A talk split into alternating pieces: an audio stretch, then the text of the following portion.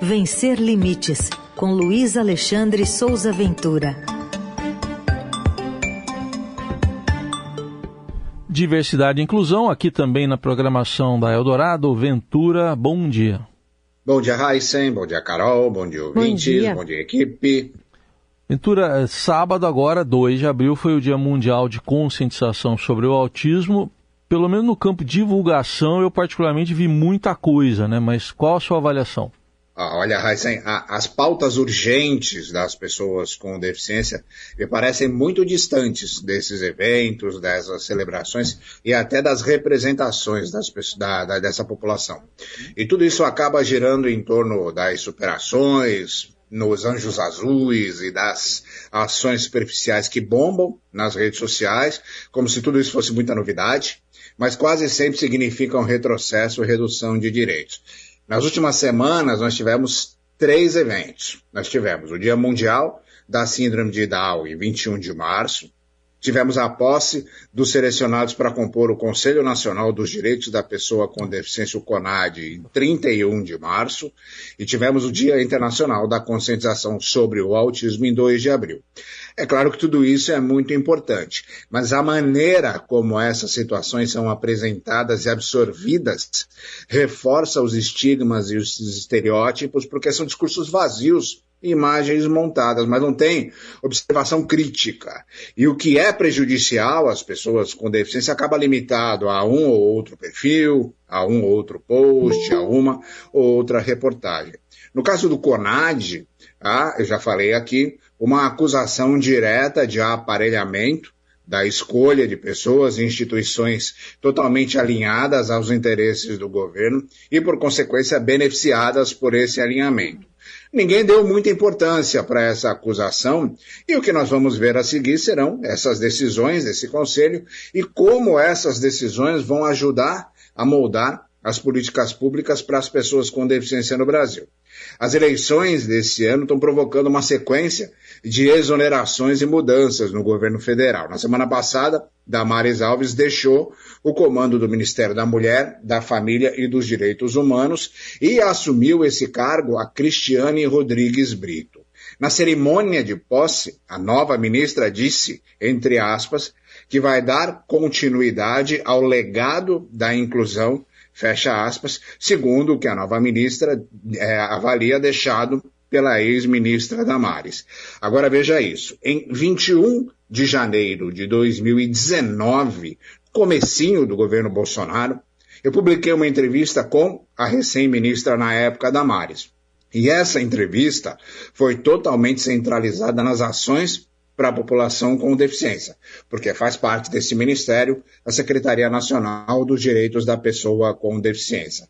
Na entrevista, a ministra Damares garantiu que a regulamentação da Lei Brasileira de Inclusão como um todo era uma das prioridades do governo.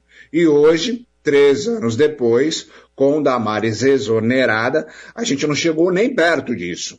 A LBI tem 127 artigos e menos de 20 foram regulamentados, quase todos com base em decretos dos governos Dilma e Temer. Nas celebrações dos dias da síndrome de Down e da conscientização sobre o autismo, ainda prevalece o como eu falei, esse discurso da superação, que é um estereótipo que transforma a gente em personagem de ficção, né? E o que a gente precisa mesmo é de discussão mais abrangente e mais profunda. Porque enquanto a maioria está interessada em videozinho com dança ou com o cachorrinho na cadeira de rodas, tem uma estrutura poderosa construindo barreiras para as pessoas com deficiência. E quando isso bater na nossa porta, vai ser muito difícil ou impossível derrubar.